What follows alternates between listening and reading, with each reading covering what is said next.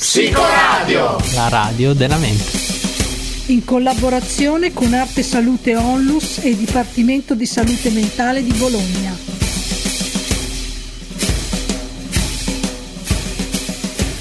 Come ti senti quando eh, ti metti a disegnare? Ti sei mai chiesto che emozione è che ti conduce a realizzare queste opere?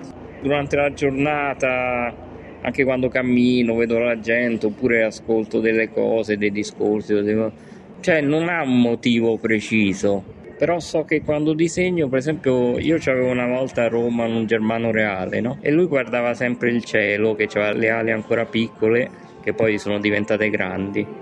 E lui a un certo momento guardava il cielo, guardava gli uccelli che volavano e lui poi è volato. Ecco, io quando disegno, quando sto disegnando è come se guardassi quel cielo, invece quando è finito, quando volo.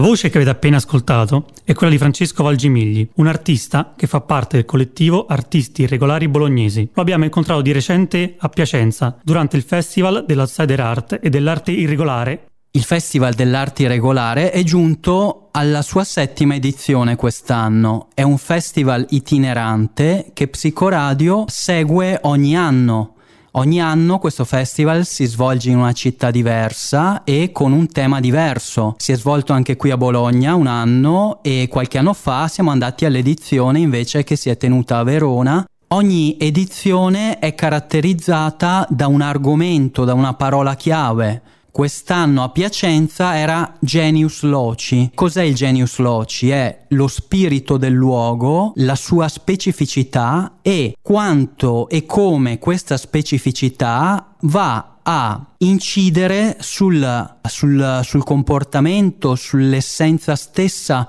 delle persone e quindi anche degli artisti che operano su un determinato territorio.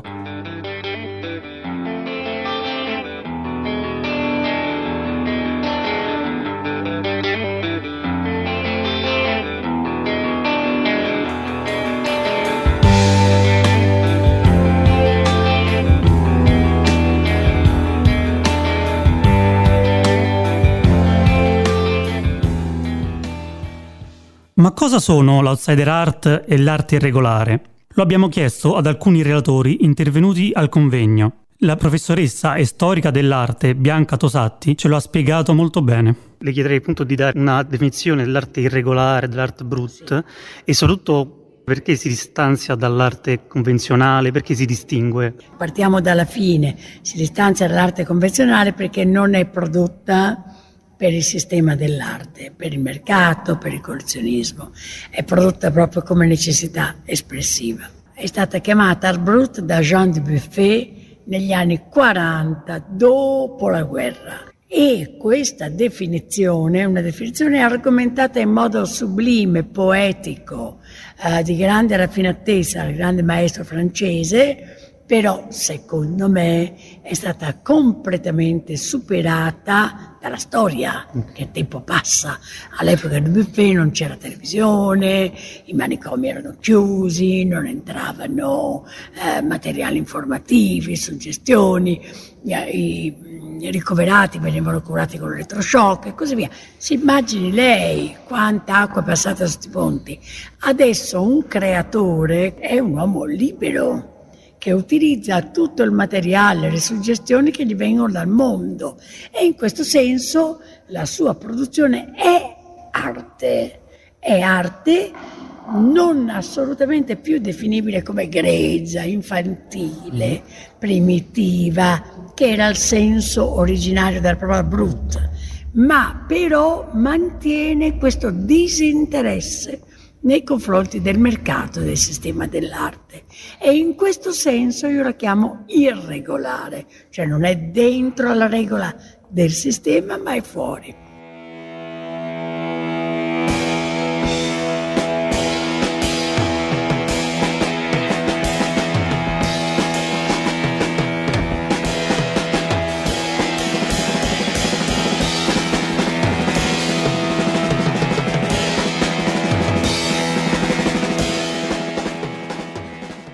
Al Festival dell'Arte Irregolare ha partecipato anche un noto scrittore. Vediamo se indovinate chi è. Un suo libro si intitola Storia naturale dei giganti e la descrizione è la seguente. Uno studioso di giganti, dei loro usi e costumi, etnologia, cibo, linguaggio e attività sessuale, molto approssimativa per la verità. I giganti rapiscono in genere belle ragazze di 16 anni, ma non hanno mai avuto idee chiare sull'uso. Le guardano davanti, dietro, qualcosa intuiscono che potrebbero fare, ma non sanno che cosa in specifico. E ciò infatti li ha portati rapidamente all'estinzione, questa loro incompetenza sessuale, tanto che oggi i giganti non ci sono più, nessuno li nomina. Forse avete indovinato che questo è un libro di Ermanno Cavazzoni, scrittore decisamente appassionato a tutti gli aspetti fantastici, strani, inconsueti.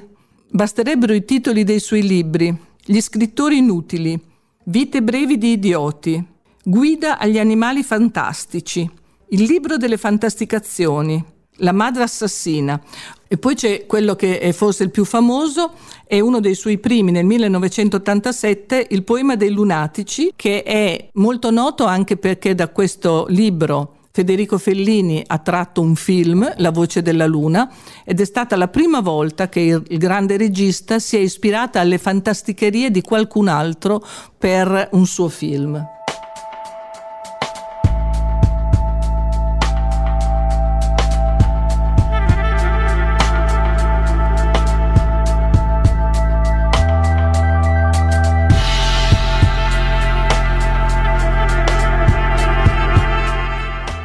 Allo scrittore Ermanno Cavazzoni che al festival ha fatto un intervento intitolato Cos'ha di attraente la pittura e la scrittura ingenua, umorale e pazzoide? Abbiamo chiesto anche a lui che cos'è l'arte irregolare, ma prima abbiamo preso le mosse da quello che ci ha raccontato circa il ruolo dell'arte a partire da alcuni scritti di Franz Kafka. Kafka negli ultimi racconti che ha scritto nella sua vita fa una specie di teoria dell'arte o comunque della sua arte. Sono quattro racconti straordinari che erano stati raccolti in un libricino che doveva intitolarsi il digiunatore o l'artista del digiuno, a seconda di come lo traduciamo, dove eh, parla di arti completamente fuori dalla nostra idea d'arte. Il primo è il trapezzista, il quale però impersona talmente la figura del trapezzista che la sua arte del trapezio non è distinta dal suo stare al mondo, è come una scimmia eh, che si arrampica sugli alberi, così il trapezzista naturalmente esercita questa arte. E così il digiunatore è un eh, personaggio eh, che sta in una gabbia dello zoo dove la sua arte è digiunare semplicemente, quindi sono arti molto anomale, eh, però il digiunatore alla fine quando gli chiedono morente perché digiuna e lui risponde perché non c'è niente che mi piaccia.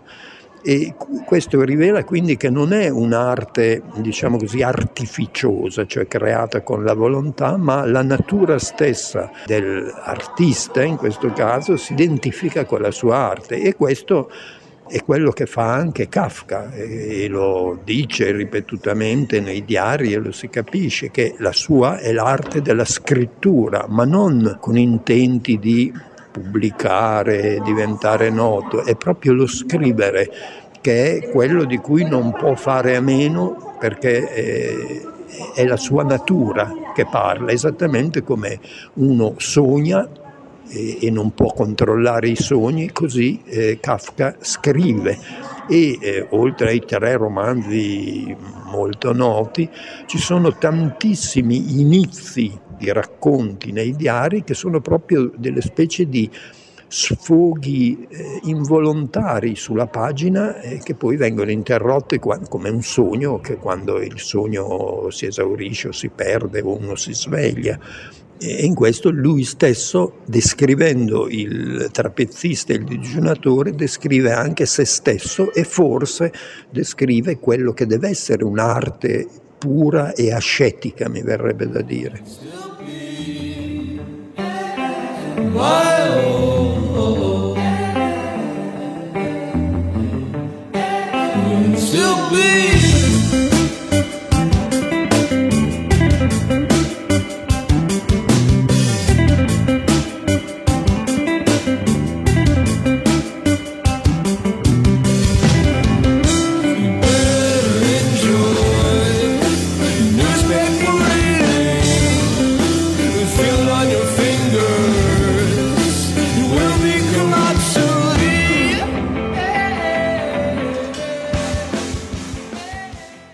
Alla luce di questo, cos'è secondo lei l'arte irregolare? Beh, l'arte irregolare spessissimo sono prodotti di scuola, cioè fatti con la volontà, con l'abitudine, cioè a scuole un bambino che disegna una casa fa la casa così come gli hanno insegnato, cioè quelle case fatte col tetto a due spioventi, la porta e due finestrine e non assomigliano assolutamente a case esistenti e né sono case di fantasia, sono automatismi eh, dati dall'insegnamento, coppiano e spesso quasi tutte le persone tendono a ripetere degli stereotipi. Qualcuno ogni tanto, forse sono più avvantaggiate in questo le persone ignoranti che non hanno fatto scuole così e che eh, quindi nel disegno o a volte anche nella scrittura eh, mettono cose eh, non copiate che vengono probabilmente da delle profondità animali che hanno, in cui si può intravedere qualcosa un po' di unico, magnetico, qualcosa che attrae perché ha una, diciamo così, una promessa di significato, ma tutta da trovare. In questo è il loro fascino. Gli ignoranti che scrivono o che disegnano non sempre, anzi raramente, producono qualcosa di sorprendente. Ma quindi possiamo dire che la vera arte dico vera tra virgolette, è sempre qualcosa che emerge in qualche modo anche da un'inconsapevolezza? Eh, la parola arte è sempre molto ingombrante perché è legata a dei giudizi estetici, al mercato, alla moda, a tante cose del genere quindi io sì, capisco che quando uno disegna si uno pensa subito all'arte, così come se uno scrive qualcosa che non ha uno scopo pratico della vita, uno pensa all'arte. In questi casi si tratta più di espressioni semi-volontarie eh, di qualcosa che uno prova e che deve dire a un altro e che deve dire agli altri. Quindi è difficile dire che sia arte, sono le infinite forme di espressione che abbiamo. Avete sentito le parole dello scrittore Ermanno Cavazzoni. L'arte però è anche mercato e per un'arte irregolare non può che esserci un mercato particolare. Abbiamo chiesto alla professoressa Bianca Tosatti di spiegarcelo e di raccontarcelo. Dopo la seconda guerra mondiale è stato Zavattini che ha introdotto in Italia eh, questo concetto di art brut, che secondo lui quella poteva essere una via di rinascita, di ripresa da parte di questo popolo avvilito e stremato dalla guerra. Ecco, però cioè, il, poi che, venga, eh, che un artista arte regolare venga poi presa e, e inglobata dall'arte diciamo, convenzionale, dal mercato, esatto. la va a inquinare, la va a... Um... No, il mercato era inesistente allora, però il Ligabue mm-hmm. viene preso sotto l'ala di alcuni pittori, di alcuni mercanti che affascinati da questa, perché è veramente un virtuoso, fantasmagorico, hanno incominciato a proporlo sempre a questa nuova generazione post-bellica di alto borghesi, parlo di notai, avvocati, sa, venivano convinti da questi mercanti a comprare questi quadri e loro, affascinati da questa rutilanza di colori, li compravano a cifre anche molto alte, credendo, giustamente poi la storia avrebbe dimostrato, di fare un buon investimento. Questo è stato vero e falso. Vero perché l'investimento culturalmente era veramente eccellente. Falso perché il fatto che da subito Ligabue costasse così tanti soldi, mentre gli altri no, l'ha tenuto fermo, non ha più circolato nelle mostre come queste, nei convegni. Nessuno l'ha più fatto vedere. Eh no, Assicurazioni, dopo... trasporti. Certo, poi, troppo. Oh, ma io ho l'oro, no? Ligabue, ma che oro? Quindi poi il mercato internazionale, il sistema delle mostre internazionali non si sono più occupati. Some people say I'm a no count, others say I'm no good, but I'm just a natural born traveling man, doing what I think I should. Oh yeah. doing what I think I should.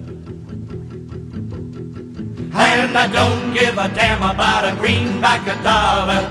Spend it fast as I can for a wailing song and a good guitar.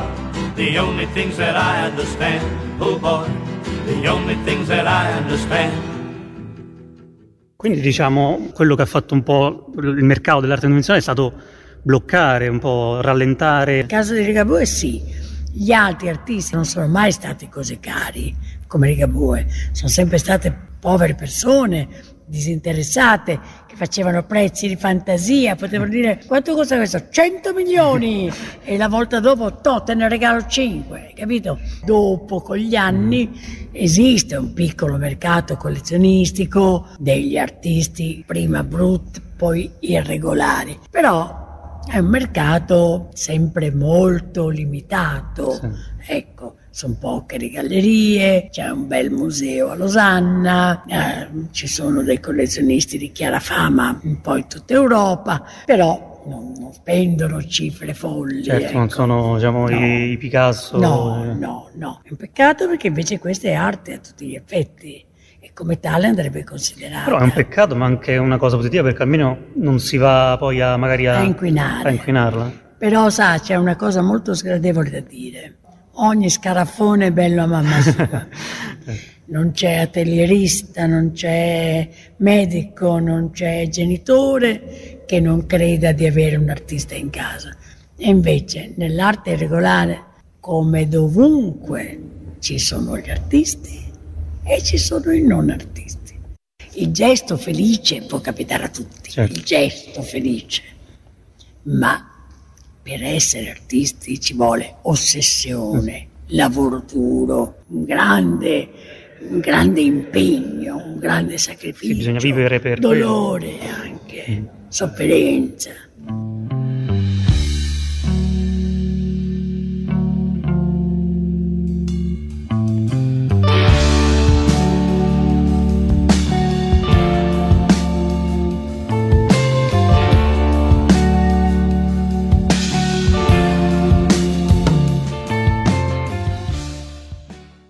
Festival di Piacenza abbiamo avuto anche modo di parlare con alcune gallerie e atelier che si occupano di arte irregolare. Abbiamo intervistato Chiara Borghero, assistente della Galleria Gli Acrobati di Torino. All'interno della galleria abbiamo un collettivo che si chiama Collettivo Gli Acrobati, ehm, che lavora eh, con il coordinamento di Carola Lorio, che è la vicepresidente di galleria, ma soprattutto è un'arte terapeuta e fotoarte terapeuta, eh, e anche grazie al lavoro di Francesco Sena, che invece è artista e arte terapista. Eh, le persone del, del, nostro collettivo sono sia persone che provengono dal circuito di cura eh, della comunità terapeutica di Fermata d'autobus, eh, che è stata fondata dalla dottoressa Raffaella Vortini, Fortino, fondatrice anche dello spazio della Galleria Gli Acrobati, ehm, ma anche persone invece che provengono insomma, dal, dall'esterno. E sicuramente per molte persone è un'ottima opportunità perché magari emergono anche dei, dei talenti eh, nascosti, no? quindi è uno spazio di, di espressione, eh, sicuramente uno spazio di creazione.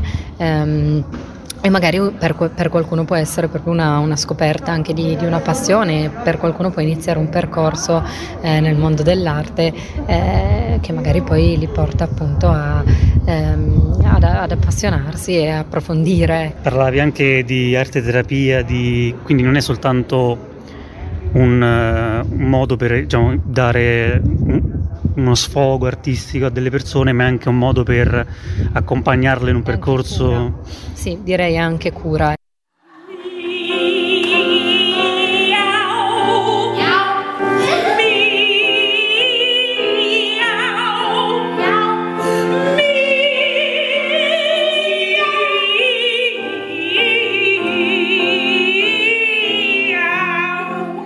Continuiamo la puntata di Psicoradio facendovi ascoltare un'esperienza di arte irregolare che sta cercando di entrare nel mercato dell'arte. C'era una volta una parata e un orso aveva un cartello con scritto la parata, l'elefante aveva delle campanelle, c'era e un sacco di animali.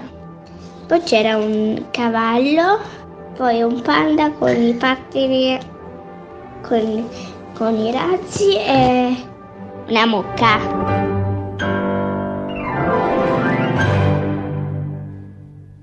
Che bella storia, chi l'ha scritta? Non l'ha scritta nessuno. La bimba descrive le immagini del libro illustrato senza parole, dal titolo La parata, realizzato da Andrea Calcagno un ragazzo, o meglio, un artista neurodivergente di ultrablu. Un atelier di Roma che finalmente apre una galleria per dare spazio a tutti quegli artisti neurodivergenti tra i 15 e i 30 anni che partecipano a dei laboratori. È un progetto nato nel 2017 per dare spazio proprio a quei ragazzi diversi di esprimersi in qualsiasi forma possibile.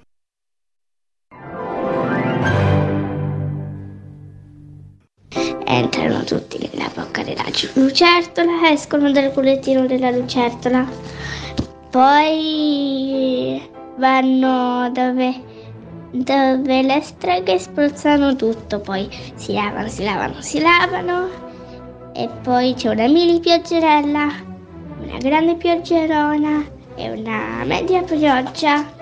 E i conigli tutti quanti ballano, il gatto anche il topo fa la li lu, la la li lu.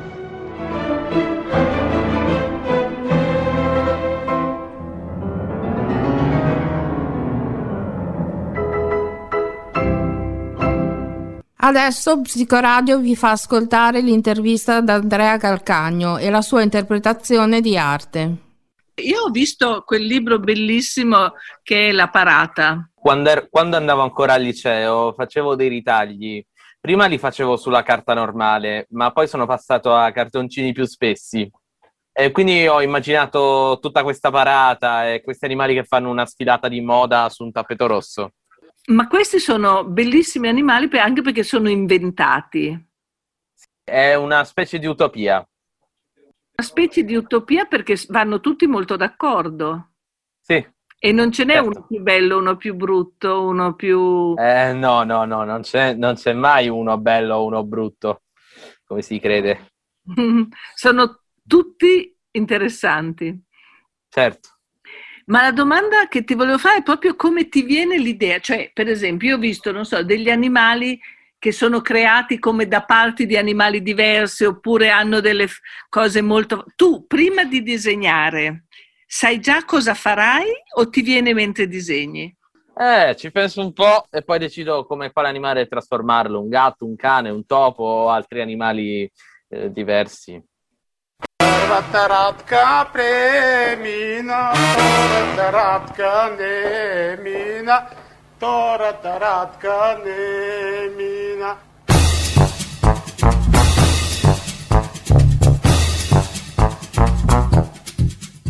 Ma se tu dovessi raccontare a qualcuno che non lo sa, che non ne sa nulla, che cosa vuol dire disegnare? Essere capaci di tradurre un'immagine in un oggetto. Allora, è un modo per dire che stai per scoprire una cosa nuova che non è mai accaduta dal vero. C'è un evento un po' particolare. Dei personaggi che tu racconti ci sono personaggi che ti ricordano qualcosa di te, della tua storia, della tua vita o sono tutti inventati? Eh, ci stanno alcune cose che ricorda, guardano la mia vita e anche la, è anche qualcosa che mi invento, la mia invenzione. Dovessi scegliere un animale per rappresentarti, chi sceglieresti? Beh, scelgo l'elefante, che è il mio animale preferito, perché gli elefanti hanno una memoria lunga, come si dice. Voglio sapere del tuo lavoro di artista, quando, vedi una, quando le persone vedono le cose che tu fai. Cioè, rimangono sorpresi, restano esterrefatti. Ti, ti ricordi la prima volta che hai disegnato? Sì, avevo disegnato, avevo iniziato quando avevo un anno. Addirittura. Sì, da quando ero piccolino. Avevo ricevuto una lavagnetta. All'inizio avevo disegnato la mezzaluna e poi avevo disegnato alcuni animaletti che sono un po' complicati da ricordare perché col tempo i, i miei disegni all'inizio erano un po' infantili, complicati, però col tempo si sono evoluti.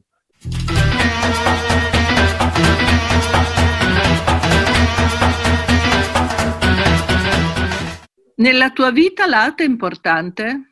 Sì, è davvero importante, perché così almeno ti togli il peso che hai addosso. E qual è questo peso? È il lavoro, cioè per guadagnare soldi si deve lavorare. Tu lavori? Vabbè. Sì, frequento l'Accademia delle Belle Arti. Sì, a volte i miei genitori mi fanno fare certe commissioni che a volte sono un po' difficili. Vabbè, però io eseguo sempre senza mai protestare. E poi dopo, non... per consolarti, ti dedichi all'arte. Sì, certo, certo. Quanti anni è che lavori in Ultra Blu? Ho iniziato nel giugno 2017. E cos'è la cosa che ti è piaciuta di più e che ti ha fatto continuare ad andarci? Beh, questa tavola grafica qui.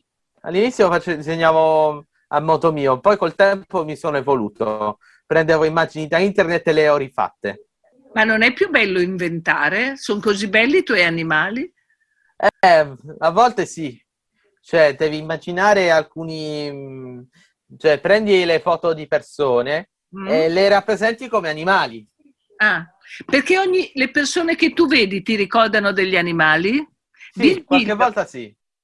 La galleria apre a Roma nel rione Borgo di Roma con la mostra Lontano, vicinissimo, ultra blu a cura di Arianna Desideri. Inaugura il 22 ottobre e chiude il 22 gennaio 2023. Il coniglio salta il calzino, invece il leopardo ha le ali e quindi vola. E l'asino invece fa una bolla gigantesca e vola via.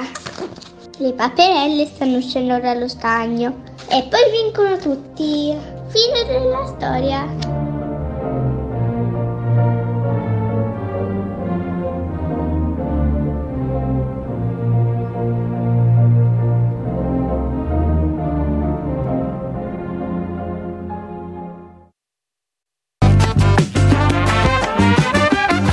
Psicoradio. Improvvisamente.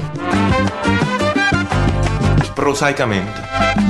Poeticamente. Sapientemente. Psicoradio. Scriveteci all'indirizzo di posta elettronica psicoradio-gmail.com Visitate il sito www.psicoradio.it Psicoradio la radio della mente.